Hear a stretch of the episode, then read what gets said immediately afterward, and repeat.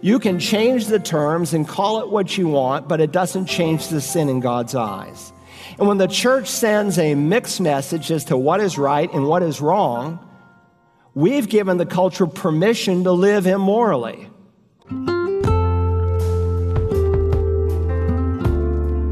Welcome to Search the Scriptures, the Bible teaching ministry of Doctor Carl Brogey, Senior Pastor of Community Bible Church in Beaufort, South Carolina. Today is part two of Pastor Carl's sermon entitled, Pursuing Moral Purity, as he reminds us that when we think about sanctification, we should think about positional sanctification versus practical sanctification. Furthermore, we will see that when we replace human psychology with the revelation of the Holy Scripture, then we are basically denying the sufficiency of Scripture by redefining sin as disorders. Please join us in First Thessalonians chapter four, verse three, as we continue. And so if you and I want to walk and please God, if we want to be active soldiers, if we don't want to be AWOL, so to speak, then we had better listen up, because what we are saying, Paul said, is generated from the Lord himself. And by the way, that's what we do as Christians. The message we share from this book is not generated from us. It comes from the very breath of God. All Scripture is God-breathed. For you know what commandments we gave you by the authority of the Lord Jesus. Specifically, for this is the will of God, your sanctification. Now, the word sanctification is a very important word in the New Testament. In its simplest definition, it means to be set apart. And contextually, it's habitually used as someone who is set apart as holy. Uh, you may have some sanctified dishes in your home. Some special dishes that you don't use for ordinary everyday use, but you just take out when the guests come. Your nicest dishes, something that is set apart. Well, in the biblical realm, the word sanctification is used of something or somebody that is set apart for a specific purpose. For instance, in the Old Testament, the vessels and the dishes that were used in the worship of God in the temple were set apart. They weren't ordinary. They were used in a very specific way for a very specific purpose. Well, under the New Covenant, believers are described as sanctified, as set apart people. And so Paul underscores this truth, for instance, in First Corinthians three seventeen. You might want to put that out in the margin, First Corinthians three seventeen. Let me read it to you. He describes that we, the church, are the temple of God, and he's making a contrast between believers and false teachers. He says, if anyone destroys the temple of God, he's not talking about you, you know, smoking a cigarette or uh, that's not a good thing to do. It's harmful to the body, but that's not the point of the verse. The point of the verse is these false teachers who come in with their false doctrine, and what they are doing is they are harming the church, the temple of God. If anyone destroys the temple of God, God will destroy him, for the temple of God is holy, and that is what you are. Likewise, in First Corinthians six, or do you not know that your body is a temple of the Holy Spirit who is in you, whom you have from God, and that you are not your own, for you've been bought with a price. Therefore, you are to glorify God in your body. In other words, under the old covenant, God had a temple for his people. Under the new covenant, God has a people who are his temple. And as the temple of God, we are set apart. You know, it's not a good thing to pray, uh, Lord, we thank you that we're in your house today. This is not God's house. It's no more his house than the house I live in out in Seabrook, and that he owns it all. Now it is a special place he's given us for the people of God to meet and to gather. But you meet people today who are more concerned with the stained glass and the pews and the rugs and the way the building looks than they are with themselves. The church never once ever in all of the New Testament is ever referred to as a building. It is always referred to as the people of God. And so we as the temple are to be set apart. So when we think about sanctification, we need to think about positional sanctification versus practical sanctification. Positional sanctification refers to the status that you have. If any man is in Christ, he's a new creation. God made him who had never sinned, Jesus, to be sin on our behalf. Why? So that we could become the righteousness of God in Christ. If this Bible is Christ and this watch is me, if I am in Christ, then I have the righteousness of God in Christ. I am set apart as holy. It's nothing I earned. It's nothing I achieved. It is something that I received as a gift. It is something that became. And so in the New Testament, every born-again, blood-bought believer is described as a saint. That's positional sanctification, and it's used repeatedly in a past tense. You've been sanctified, past tense. Then there's practical sanctification. That's what he's dealing with here. This is the will of God, your sanctification. That is, he wants you in your practice to become what he has declared you in your position. And there's actually a third dimension to sanctification. Turn over a page to chapter five. Go to chapter five and verse twenty-three. It's what we might call prospective sanctification. And it's when positional sanctification and, pr- and practical sanctification meet as one, and your sin nature is eradicated. Listen to these words, First Thessalonians five twenty-three. Now may the God of peace sanctify you entirely, and may your spirit and soul and body be preserved complete, without blame at the coming of our Lord Jesus Christ.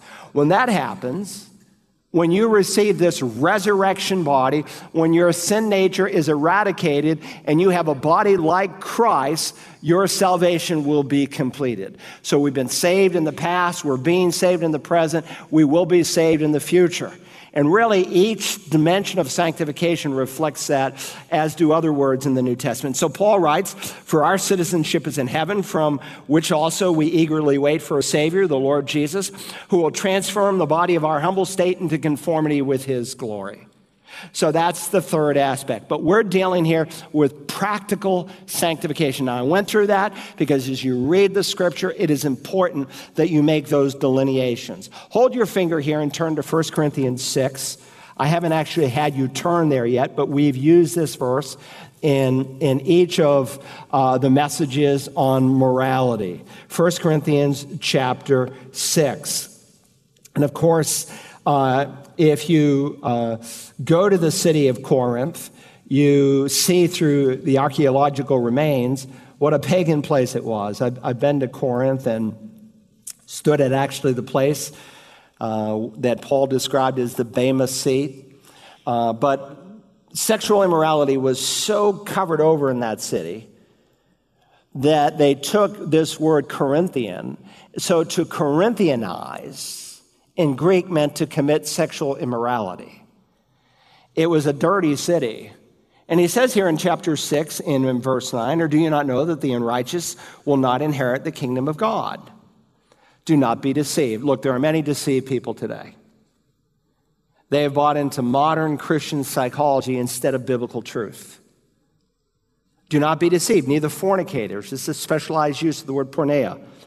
It refers to premarital sex. Nor idolaters. Now, about a third of the world still worships at some object. When I was in India, I'd never seen so many idols in my life. They say they have some three hundred million gods. I'm not sure how they count all those, but they're everywhere. Everything's a god, and let's make it an object of worship. A third of the world still does that. But understand, in the New Testament, idolatry is much broader. Paul can say greed is idolatry. Neither fornicators, nor idolaters, nor adulterers. That's extramarital sex. Sex after you're married with someone who's not your wife. Nor effeminate, nor homosexuals. Two words describing this abhorrent lifestyle. One describing the passive partner in a homosexual relationship. The other, the active partner. Nor thieves, nor the covetous, nor drunkards. I was dealing with a, a friend recently, and he's just so discouraged. His son's a drunk. Been through all these programs. I said, look, until your son sees that this is a spiritual problem, he's never going to change. You see, people say drunkenness, alcoholism is a sickness. If it's a sickness like cancer or some other kind of sickness, how can God hold you morally responsible? Now, it will sicken the body, it will destroy your, your, your body, but it's not a sickness. We're talking about an enslavement to sin. So don't be deceived. Nor adulterers, nor effeminate, nor homosexuals, nor thieves, nor the covetous, nor drunkards, nor revilers, nor swindlers will inherit the kingdom of God. What is he doing? He's drawing home a point that people who live like this, who, people who are characterized by these things, have never been born again. So take the first item on the list, porneia, fornication. It refers to premarital sex. The word porneia can be used in a very specific way or a broad way. For instance, they said of Jesus in John eight, we weren't born of porneia. In other words, you're here, Jesus, because of an illegitimate relationship that Mary had. Sex before, quote unquote, marriage during the betrothal. Sometimes it's used in a broad way. He's using it very specifically here. And so we have all these young people say, well, I'm not committing adultery. God says, thou shalt not commit adultery. I, I, I'm just having sex before I'm married, and there's nothing wrong with that. You can change the terms and call it what you want, but it doesn't change the sin in God's eyes. And when the church sends a mixed message as to what is right and what is wrong, we've given the culture permission to live immorally. Here's a picture of the Pope on the day this particular interview came. The man there with the beard asked the question, and he asked Pope Francis to uh, respond about what is called the gay lobby in the Vatican, to which Pope Francis said this, and I quote, "A lot is written about the gay lobby. I still have not seen anyone in the Vatican with an identity card saying they are gay. The media say they are there. I think when one is found, a person like this, we need to distinguish between the fact that they are a gay person and the fact that there is a gay lobby. If a person is gay and seeks God and has goodwill, who am I to judge?" Now, the Pope should know that there is no need to judge anyone when God has already made a judgment. You know, we used to ask rhetorically, is the Pope Catholic? Meaning, yes, to drive home a point. And, of course, the answer now is no, the Pope is no longer Catholic. He's gone against his own doctrinal positions that the church teaches.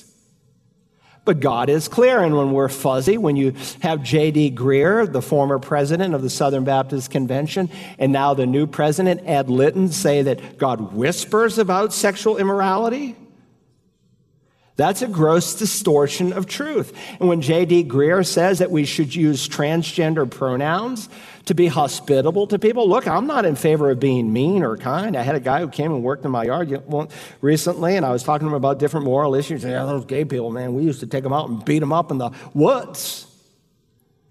That's not right. That's evil. Should be compassionate. Do everything you can to win them to Jesus. You know, go out and beat them up. But understand, God's word is clear. There are certain things, premarital sex, extramarital sex, abnormal sex, that God calls wicked, and it invites the wrath of God. Jesus said that there are two principal reasons people really use, and it's not just taught by him, but through his apostles, through whom he spoke, why people don't come to Christ. One reason is they love the darkness, so they don't come to the light. People love darkness. So when they come to the light, their sin is exposed. My wife was in Walmart yesterday with two of our granddaughters, and she said they're just kind of frozen there. They're just looking at this person, and And then as we walked away, they said, "Emma, was he a man?" She said, "Yes. He was a man, but he was dressed like a woman with a skirt and mascara and a female name." Now, we have reached out to that man before. He's a man. But you do such a person a gross disservice when you call Stephanie Stephen, when you call Peter Pan, Pam. You don't use hospitable pronouns. You have to hold God's truth. So some people, they don't come to Christ because they want to hide behind their sin, and there's a lot of clever ways in which to do it. One is we help feed it when we have pulpits that won't tell people the truth. And now psychology has walked in the front door of the evangelical church. And so we have no longer taught what Scripture plainly says, and we've replaced it with human psychology. When you replace human psychology with the revelation of Holy Scripture, you're basically denying the sufficiency of Scripture. And so what do we do? We, we've redefined sin as disorders and as diseases. Look, if gluttony is just an eating disorder, if adultery and rape and fornication and pornography are just sexual addictions, if drunkenness is just a disease, if homosexuality is just an alternative lifestyle, then people are not really sinning, they're just making different kinds of choices. If self-destructive behavior is not, quote unquote, sin, then you don't need a savior. You need a therapist. And so we have a world of victims and Christians who are afraid to tell people the truth because you think you'll be unloving. Look, Nancy Pelosi is so unloving with the wickedness she has coming down the pike. She says she loves homosexual people. She hates them, according to God, because she has an agenda that is only going to further legitimize wickedness and persecute evangelical Christians and lead people away from the kingdom of God.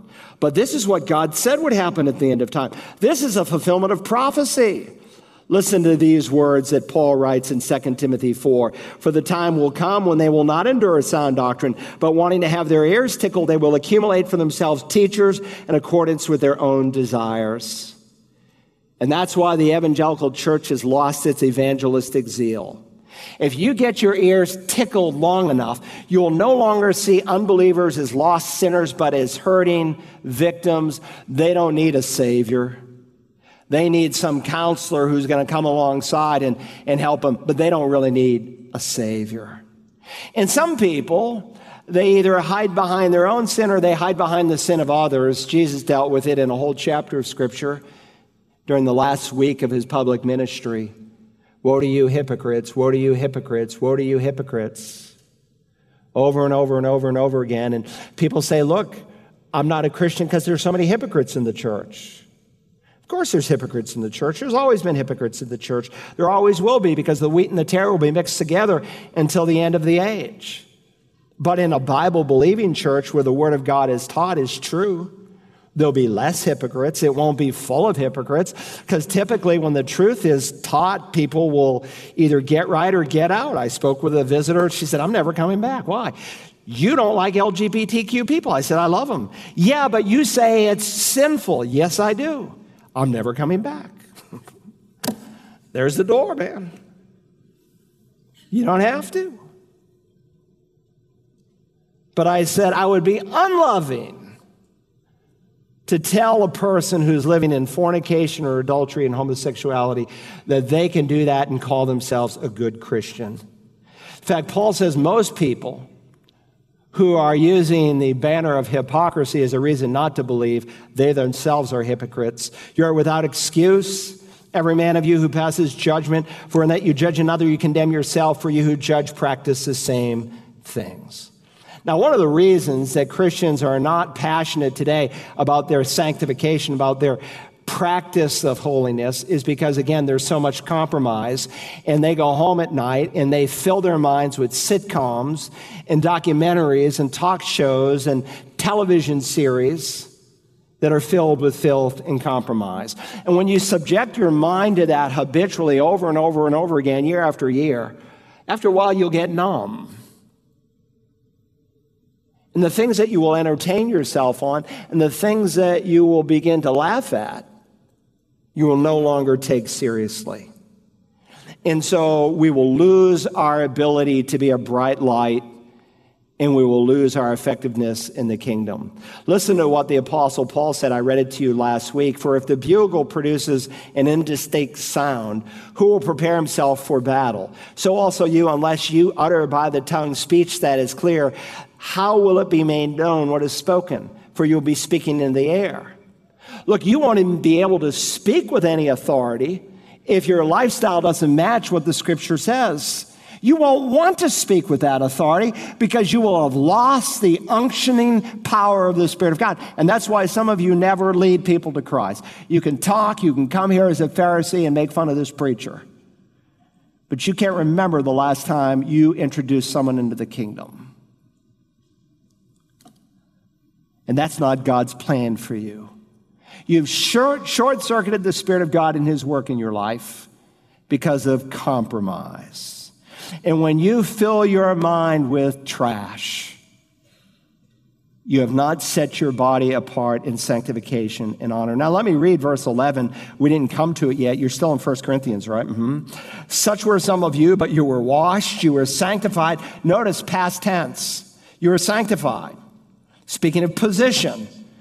But you were justified in the name of the Lord Jesus and in the Spirit of our God, meaning anybody can be saved. Look, there's hope for the homosexual. There's hope for the drunkard. There's hope for the fornicator. There's hope for any of us because we're all sinners. We can be saved, and such were some of you. Paul is saying, look, many of you Corinthians originally were homosexuals. You were drunkards. You were crooks. You were fornicators. You were adulterers, but not anymore. God has set you apart as holy. And so he goes on in the rest of the chapter to say, I want your experience to match this position that you have. Now back here at verse three of First Thessalonians four. For this is the will of God, your sanctification, that is that you abstain from sexual immorality. Do you want to please God? Do you want to excel still more? Then this is the will of God, namely, that you abstain from sexual immorality. Now, some of the trans, older English translations would say fornication, but this is a specialized, broad use of the word. He's not referring specifically to uh, literal sexual immorality before marriage, but the broad use of it. And so sometimes, you know, like Jesus will say, out of the heart of man comes fornications and adulteries. Is he repeating himself? No. It's two distinct thoughts in mind. Premarital sex, extramarital sex.